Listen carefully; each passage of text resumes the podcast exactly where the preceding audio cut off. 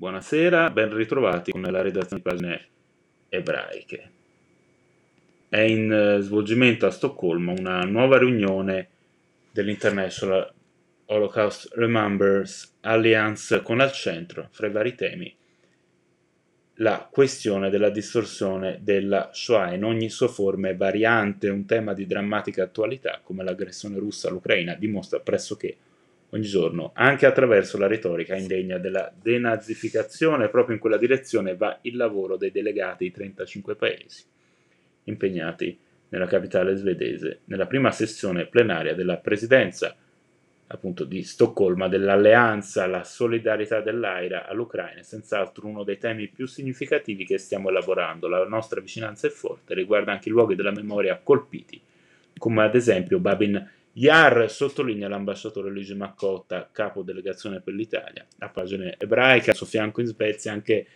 gli studiosi Gadi Luzzato Voghera, Simonetta della Seta, David Megnaggi, Michele Sarfati e Anna Piperno. La lotta alla distorsione parte da lontano, sottolinea Maccotta, e vede l'Italia protagonista di un impegno di largo respiro e in più ambiti, a partire da quello educativo. È il caso, ricorda, del convegno Distorsione e banalizzazione della Shoah, il documento AIRA, Recognizing and Countering Holocaust Distortion, svoltosi negli scorsi mesi a Roma, è occasione per illustrare la recente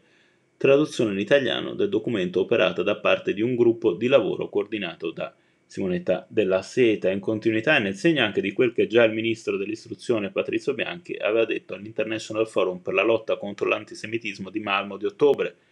nel corso del quale aveva ribadito come l'istruzione sia lo strumento più potente per combattere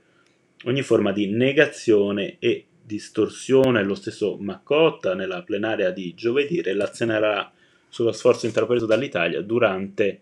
eh, questi anni. Intanto, tra i motivi di soddisfazione, segnala il fatto che la rete dell'AIRA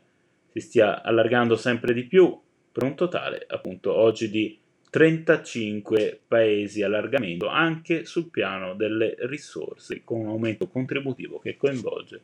ciascuno Stato rappresentato per l'Italia. La cifra, spiega Macola, è quasi raddoppiata.